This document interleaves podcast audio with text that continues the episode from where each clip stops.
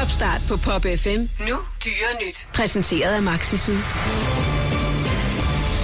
Og vi lægger ud med en historie, der kunne lyde som en science fiction gyser.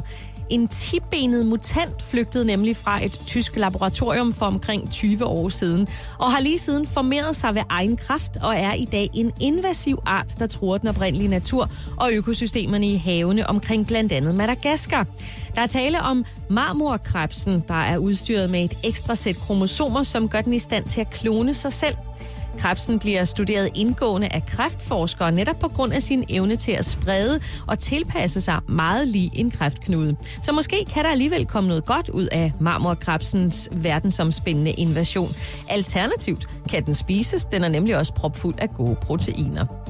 Herhjemme er det sæson for kulde og is på søer og vandløb, og det giver anledning til bekymring hos blandt andet svaneglade borgere, der melder om svaner, der er frosset fast. Men helt så galt er det dog sjældent.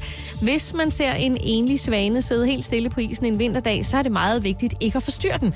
Fuglen er nemlig i gang med at spare på energien, indtil vejret bliver mildere, og der er bedre adgang til mad, forklarer Michael Carlsen, der er biolog hos Dyrenes Beskyttelse. Og man behøver heller ikke at gå i panik på svanens vegne, hvis den bakser rundt på isen.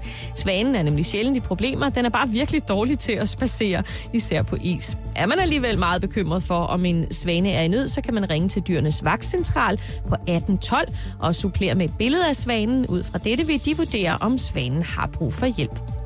Vi slutter i England, hvor man skal passe på med at tage sig en lur, i hvert fald hvis man er hamster.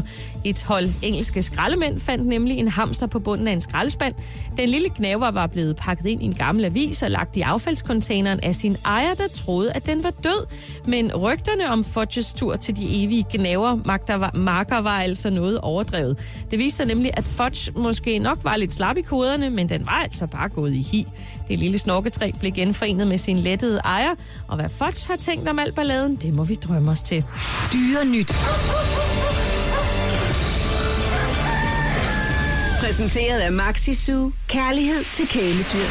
Det her er Topstart på Pop FM.